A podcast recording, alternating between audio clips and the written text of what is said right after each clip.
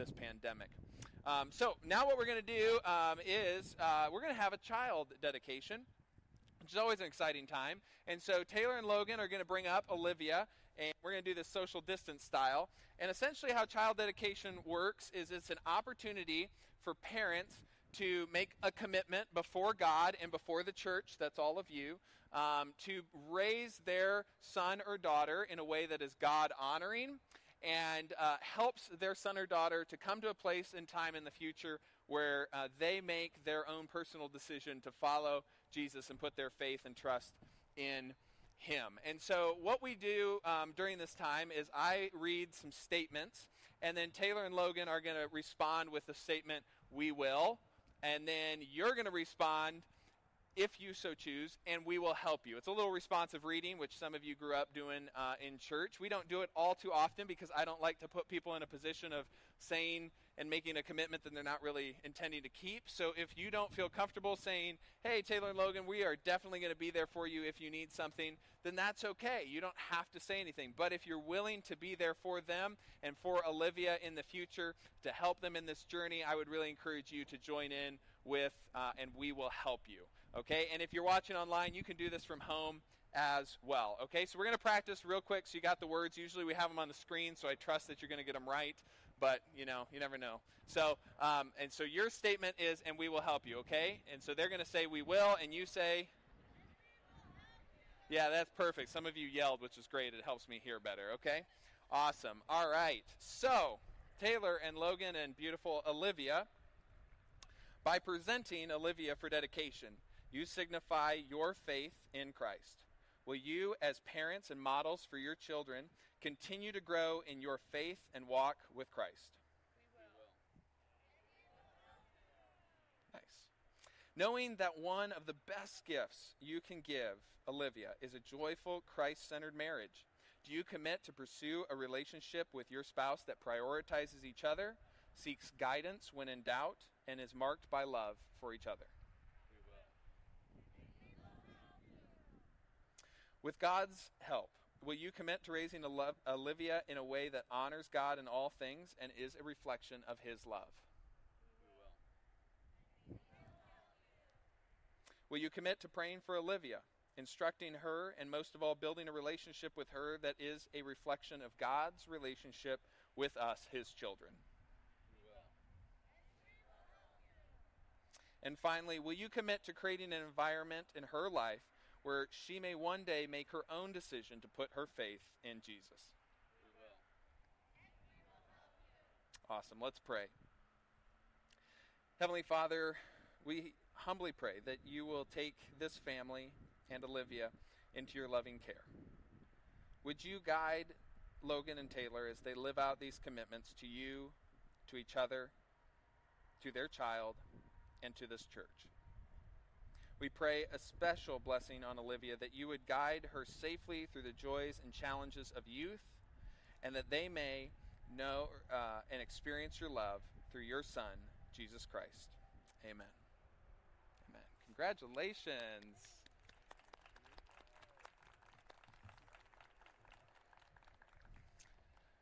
Uh, like I just mentioned, the church is not a building, it's not a place, it is a community of people. We've said that before the pandemic, and we will say it well after the pandemic. And our hope as a church is to be a place where you can come and explore faith and find that community, find that relationship.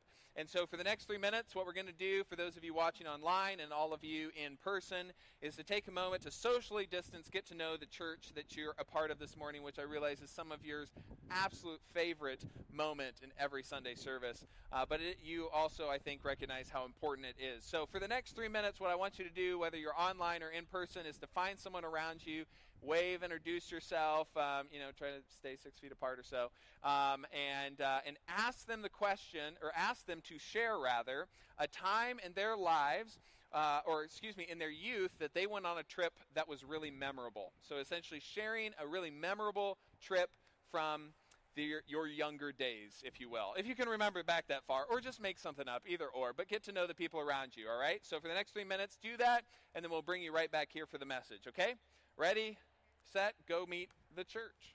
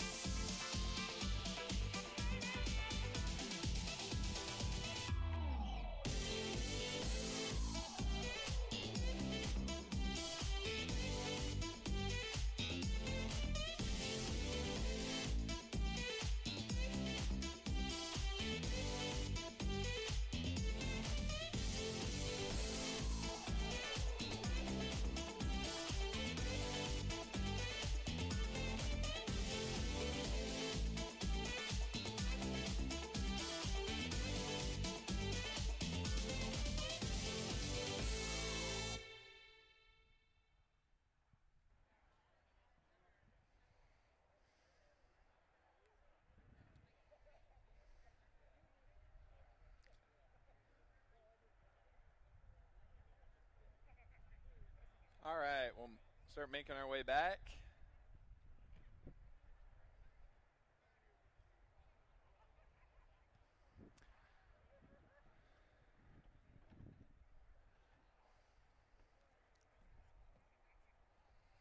All right, so as you wrap up your conversations uh, today, um, hopefully you are aware of this, uh, but we are kicking off a new series today that's going to last three weeks one, two, three, and I tell you that because I don't want you to stress too much about uh, this series, uh, but it is a series called The Great Debate, and the topic is politics and the church and faith. And so I thought, hey, why not in October of a presidential election year? Uh, let's talk about politics. Don't you think that's a good idea? Thank you, two of you. Um, if this goes as intended, if, big if, if this goes as intended, hope is that all of us will leave here, regardless of political affiliation or who we're voting for or what our take is on all things politics um, today, uh, in, in our world today. Uh, regardless, my hope is if this goes well, all of us are going to leave a little bit uncomfortable, um, a little bit convicted, and all still friends. Thank you. Yeah, which is pretty rare when it comes to the conversation of politics. Um, and I also hope, though, that we can all agree, and if we can't necessarily agree, we're at least aware that a lot of people are experiencing a lot of tension a lot of frustration, a lot of anxiety and anger and fear and a whole bunch of other emotions about politics these days, about the upcoming election for that matter, and what things are going to look like even a month from now. And if you don't, for whatever reason, feel that tension, I know you know people that are feeling that tension. And I think it's understandable uh, for a lot of reasons, but I think the biggest reason that the uh, current frustration level is at is is what it is is that most of us actually kind of like the country that we live in. Most of us kind of like the system of government or the system and the government that we call home. That some of us love, that, that some of us have even sacrificed to make possible and defend just like our personal homes, we generally like the place we call home to feel safe, to run well, to be protected.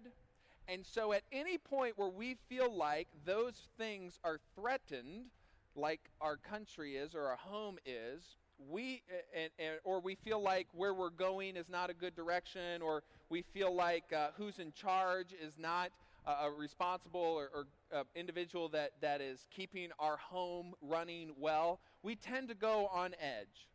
And we tend to maybe be a bit louder than we normally are. And hopefully, thankfully, some of us are engaged in voting and doing something about it. Now, all that being said and, and understood, I think there is, in the midst of all things, one problem in particular one problem in particular that is driving most of, not all of, but most of, the unrest we feel today. That's driving most of the unhealthy discourse that we're finding in politics today. That's driving most of the contention on your social media feeds that we're experiencing today. That's even driving you to do some and say some unhealthy and fairly unproductive things on occasion and to act in ways that are maybe a little unhealthy as it revolves around the topic of politics. And it's overall left, left us with this additional tension in our communities, in our home, in our country, if you will. And not to freak you out or not to be an alarmist by any uh, uh, stretch of the imagination, I, I like to think I'm just being maybe realistic, but this one particular thing that's going on um, will lead to some very bad outcomes. And I don't just say that to make things up, I just say that as somewhat of a student of history over the last couple thousand years, 2,000 ish years. This behavior tends to lead things downhill fairly quickly. And this one problem, though it is simple, is relentless. But there is a solution. And there's actually a part that you can play in being a part of this solution.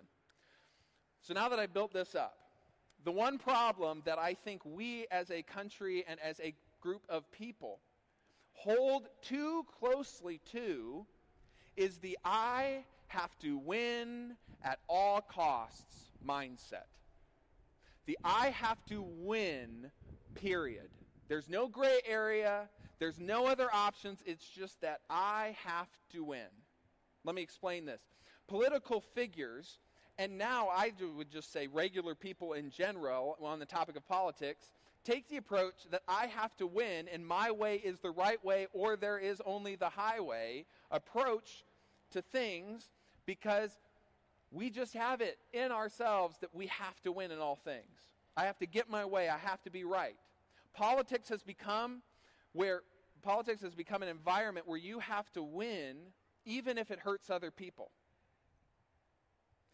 It's become an environment where winning is more important that people will compromise their values. People will uh, uh, give in to special interest groups, um, and even though those special interest groups may contradict the desires and the hopes for the voters that elected the people who are making those decisions. Politics is an environment now where you have to win battles even if it undermines and hurts the political system that you committed to protecting. Politics is such a winning environment now that people will use and leverage the power and the voice they have to ensure that they end up on top at the end of the day. It's why I think we've trended so much into the, the world of misinformation. I mean, if you think about it, whether you're in the room or online, if you have shared or posted something or said something, even if you're not sure that it's true, it's not really the point, is it? Because the message you are sending is that this is the way, this is the right way, and this is how winners will look at it, even if truth takes, has to take a back seat. It's why some politicians will support policies that are contradicting to each other. Because it's not about reason, it's just about being right. It's just about winning. And it's why people will contradict themselves and contradict their own past statements because in the world of winning versus honesty and integrity, they pick winning over the rest. It's why I think in today's political discourse, there is a lack of listening, a lack of patience, civility, and compromise. Because when two people get in a room who are take on the mindset of I have to win every single time, they will never be able to resolve their differences. There won't be any talking. There won't be any resolution. It's when winning takes front seat and everything else takes back seat. That's the kind of environment politically that I think we find ourselves in today. And unfortunately, and this is really heartbreaking to me, as at least how I look at it, and you can disagree with it, that's okay, but I see where the church can and has, in some cases, fallen victim to that winning mentality as well, where the church and Christians alike have become more focused on winning and leveraging their power and their people, which is the church, for a political party or for a political agenda so that they can win, so that they can get their way, so they can leverage the systems of this world to end on top, at least as they see it. And in so doing, and this is where it breaks my heart, and in so doing, they take the values that make up following Jesus, like truth and grace and generosity and hope and love and Jesus himself, in the back seat so that they can win. Or, and this is really confusing to me, like super confusing to me, the church and or Christians will play the victim card. The victim card like my rights as a Christian are being encroached upon, are being offended, are being removed to try to win a sympathy vote. And listen, I'm all for rights. I support the Bill of Rights. I think that's a great document. But Jesus, when Jesus, the head of the church, the Christ in Christian, said, Christians, you will be persecuted. Christians, your message will not be understood. You will not be understood. But in the midst of that, I don't want you to fear. He said that over and over and over again. Do not fear, do not fear, do not fear. Do not worry. Do not whine. Maybe he didn't say that, I added that, but do not worry. Instead, love. You should be so busy loving your neighbor that you don't have time to worry. You should be so busy loving God, your Heavenly Father, that you don't have time to worry. If the, if the rest of our neighborhoods, if our communities, if, if our country is headed in the I have to win it every single time mentality, personally, I understand that. I understand it, it's a cultural norm for Americans to take that winning mentality. I think it has to do with our, our capitalistic economy. You know, it, we tend to glorify and it tend, you tend to make more money when you go at things with the I have to win it mentality. So I get that. But I'm just saying for the church and for those of us who consider ourselves followers of Jesus, the in it to win it, no matter what, is not what we're called to. The in it to win it, no matter what, is not what we're called to. We're called to be a bit countercultural, not for the sake of being countercultural, but for the sake of love. And I realize some of you aren't going to exactly like where the next few verses is going to land, but I think it's really important to at least hear it and also to come to terms with you can't exactly argue with the results. The results of Jesus. And I'll break those down here in just a second. Because the other mindset, the alternative mindset that we're going to read about here in just a second, is the heart of Christianity. That in the midst of even a messy and, uh, you know, kind of in some cases dirty and angry political discourse, this mindset can give you direction. This mindset can give you clarity.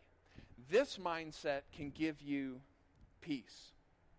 And this mon- mindset comes from the words of the Apostle Paul, who was a Jewish guy turned Christian, uh, met uh, the resurrected Jesus, started a whole bunch of churches, wrote the half of the New Testament, just pretty all around, got it together kind of a guy.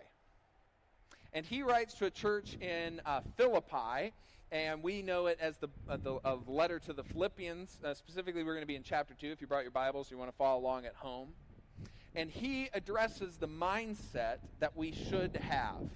And here's what he says starting in verse 5.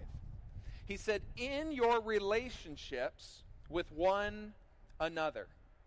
In other words, if you're a political figure, in your relationships with your constituents. If you are a friend, in your relationships with your friends. If you are a family, in your relationships with your family and your friends. In your relationships, in all aspects of your relationships, online or in person or anywhere in between, in those relationships, have the same mindset as Christ Jesus. Not the in it to win it mindset, the mindset of Christ Jesus. And then he breaks down the mindset of Jesus, who, in being very nature God, in other words, Jesus, who is God. Paul's saying, listen, church in Philippi and church today, I saw Jesus. I saw him. And then I saw the people who also saw him and who followed him, who were his disciples. I knew most of them.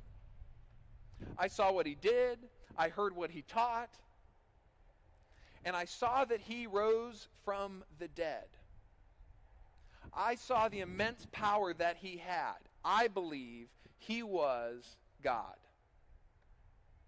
In being very nature God, Jesus did not consider equality with God, this is so huge, something to be used to his own advantage. Just like the world today, and just like the world in Jesus' day, it was all about power grabs. It was the Roman Empire. The strong succeed, the weak fall. And really, the whole world should fall to the might of Rome. And Paul is exactly addressing that and saying Jesus, who was God, who had the power of God, creator of the universe and all things, did not use that power to his advantage. Does that sound like someone who's in it to win it? No. Does that sound like a politician near you? No. All about using power. You know what it sounds like, at least to me? It sounds like someone worthy of your trust. Someone who has the power of God and says, I'm not going to use it to my own advantage. Instead, rather, he made himself nothing by taking the very nature of a servant. A servant to who? A servant being made in human likeness, and a servant to mankind, and a servant to you, and a servant to me. See, Jesus refused to attach his name and his power to the power hungry people of the day. He refused to attach his name to the what's in it for me party. He attached his name in the for you and I party. So, for those in Jesus' day who insisted on winning, who feared losing, they had a real hard time with Jesus. Eventually, to the point where they nailed him to a cross. Jesus didn't come to put himself above humankind, he came to put himself in mankind's likeness, to put himself on the same level, even though he was in very nature God. Is that what a in it to win it kind of person would do? No.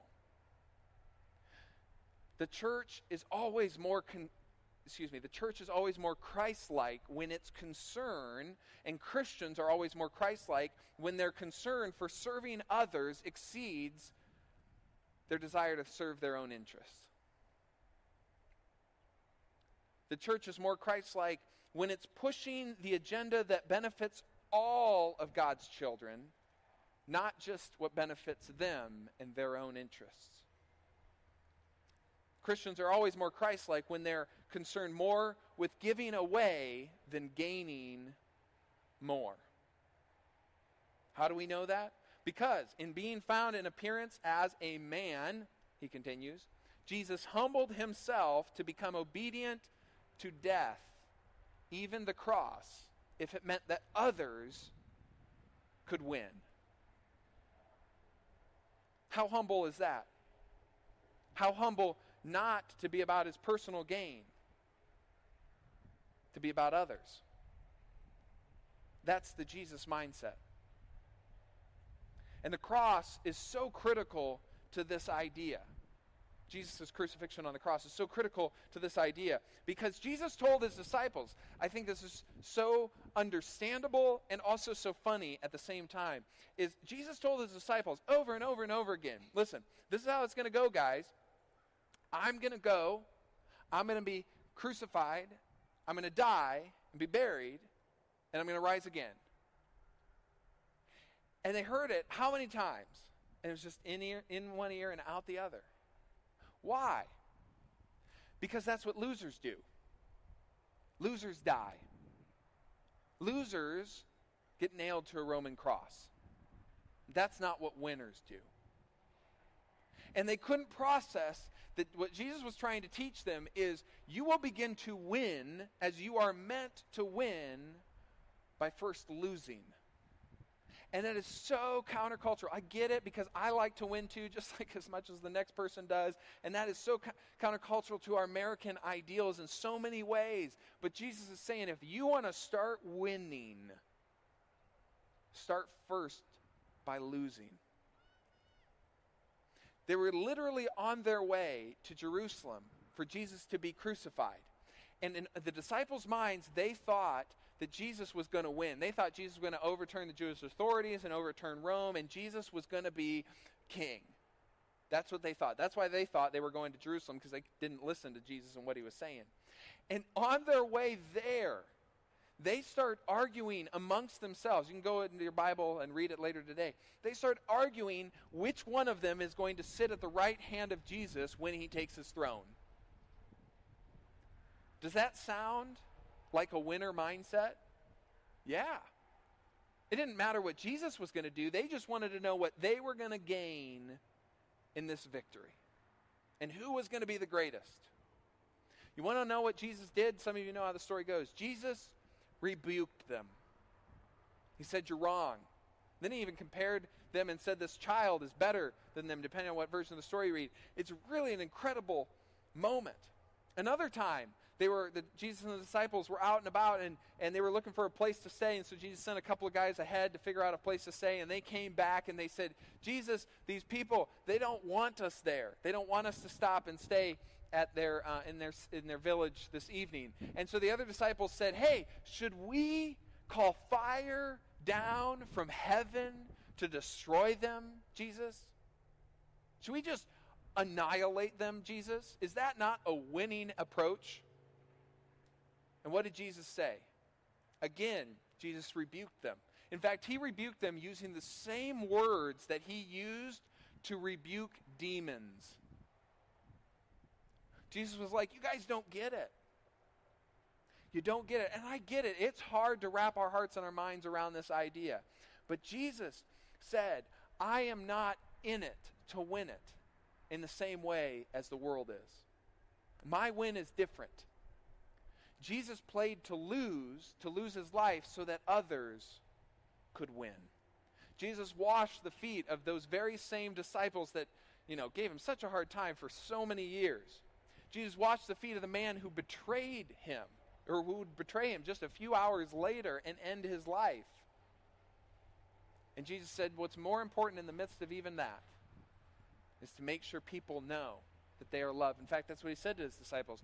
The way people will know that you are my disciples, that you are my followers in that moment, is how you love one another. And love one another how I have loved you. That's the win. And in politics right now, we are not willing to lose so that others can win. People rarely love like Christ.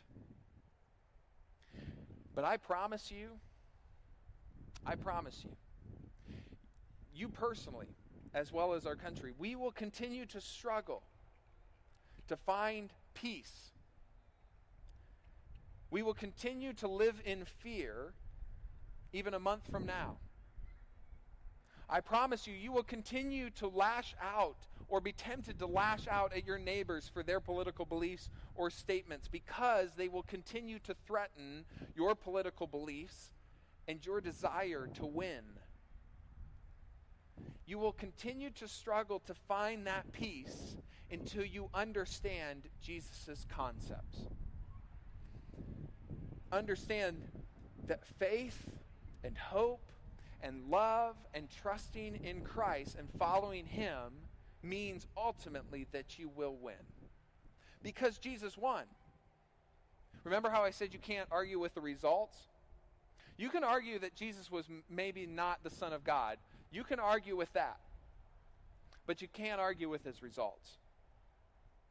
His church, his love your enemy, turn the other cheek, love God and love your neighbor church lasted longer, outgrew, and even overcame the Roman Empire for which crucified Jesus himself.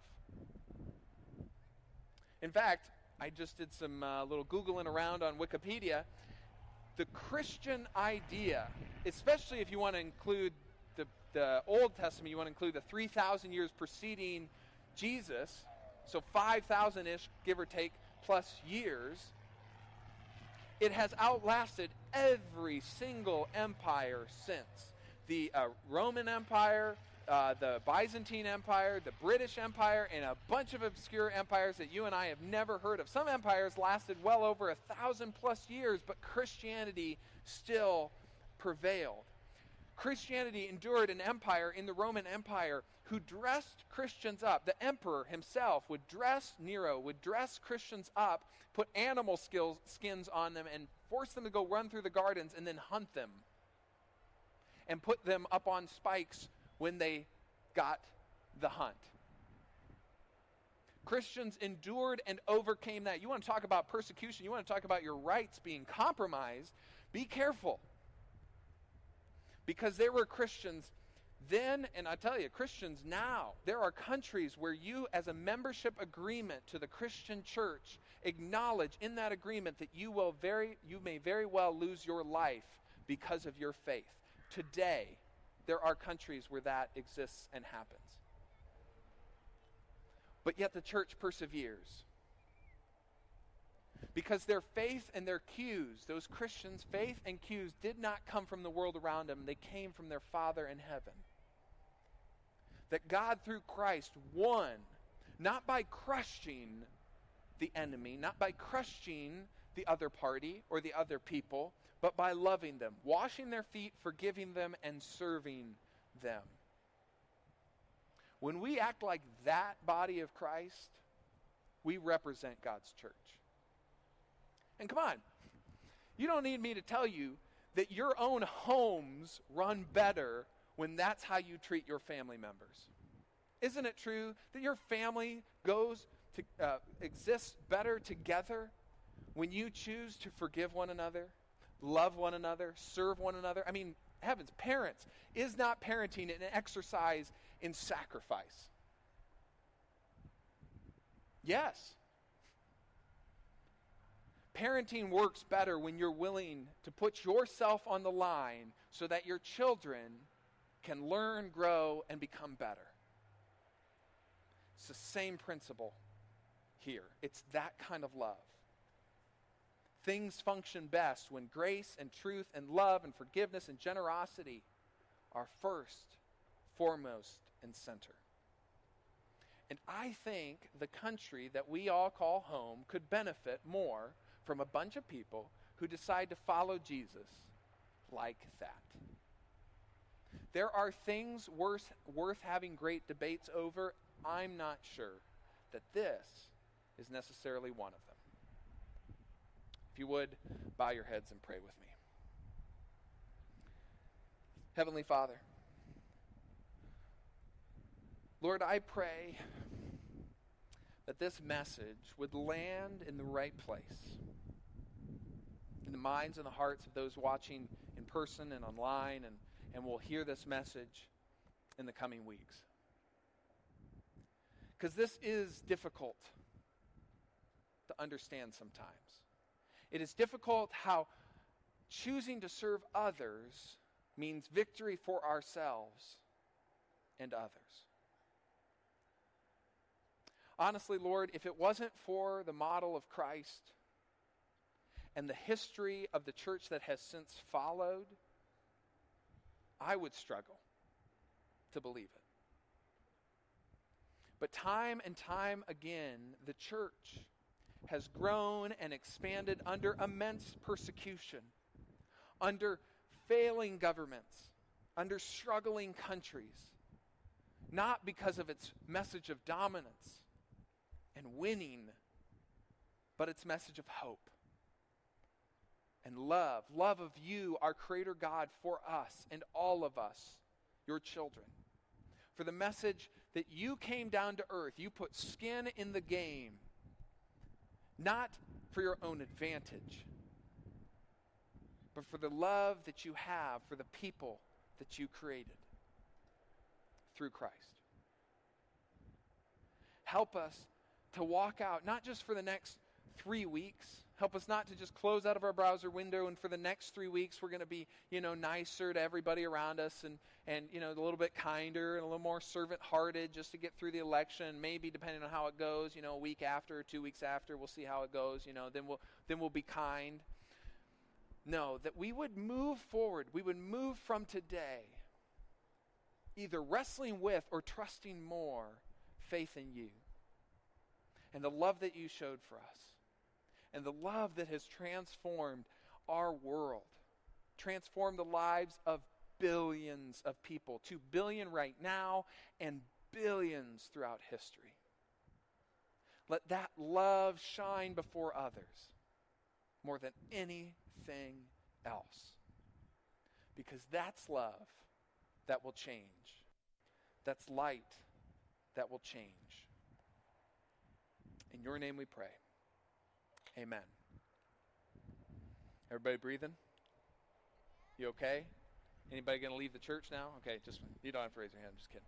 Um, hey, so in a few, uh, in this week actually, this week we are launching small groups here, here at Infuse, and, and, maybe you've heard a lot about small groups, um, but they're such a critical part um, to our community here, to living out um, uh, uh, a lifestyle that is loving, that is kind.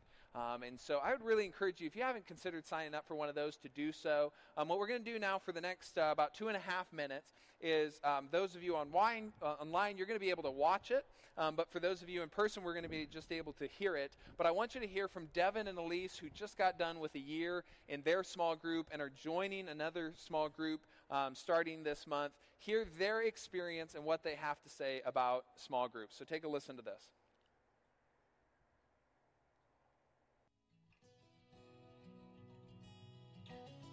We are Devin and Elise Van Holstein, and we live in Tiffin. We've got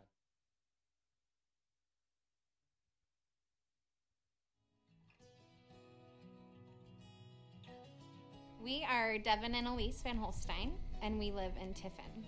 We've got two little boys, Gabriel and Tristan, and we've got two little girls on the way. If you can maybe hear them off in the background. Elise teaches middle school band at Clear Creek Amana at the middle school, and then I raise money for a Hancher at the University of Iowa. And we were in the married couples group this last year. We decided to join group because um, in our previous community in Cedar Rapids, in our, in our church, we had been part of a couple of different groups, and we really valued the community and the friendships that we built there, um, and the growth that we had towards Christ. And so when we had the opportunity to join groups with Infuse, we were really excited to build that community here in Tiffin and through Infuse. The thing we enjoyed most about group this last year was spending time in community with people, uh, whether that was helping somebody move or having somebody come over to watch our boys. It felt like those tangible acts of love and being in a community. It feels how, like how life is supposed to be lived. Sometimes I get caught up in life with all of the schedule things, my to do list and with group there were always people there to remind me that that relationship with christ and also my relationship with my community is so important. And they helped hold me accountable for that and were just a constant reminder. Yeah and similar to that for me being part of group i got to pull back from the day-to-day things and like not seeing progress like you you get in that hamster wheel right and you don't feel like things are progressing but you hear stories from other people and you get to share stories and you realize that things really are moving forward and you know um, that there is hope and that other people have solutions and they've been through these things before. So it's uh, brought me a lot of hope and comfort.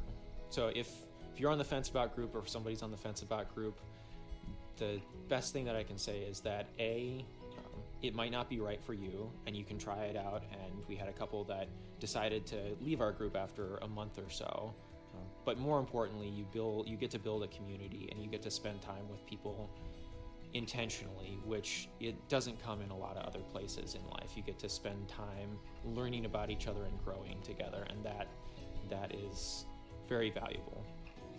I was in the the guilty camp of even when we started talking about joining a group at Infuse of saying, you know, we don't have enough time for this. Our life is busy. We don't spend enough time together as a family. Why would we commit to this? Um, and the reality is, this fall, we're going to have four children, four and under, when our twins arrive. But yet, we really do believe this is such a priority because we've seen the life changing um, events that take place through this. We have a community that supports us. And so, when it came to signing up for groups, it wasn't even a discussion of would we do this, it was what will this look like for our family. So, all we ask when it comes to group is that you consider signing up you show up and you try it. That's it. Sign up, show up, and just try it.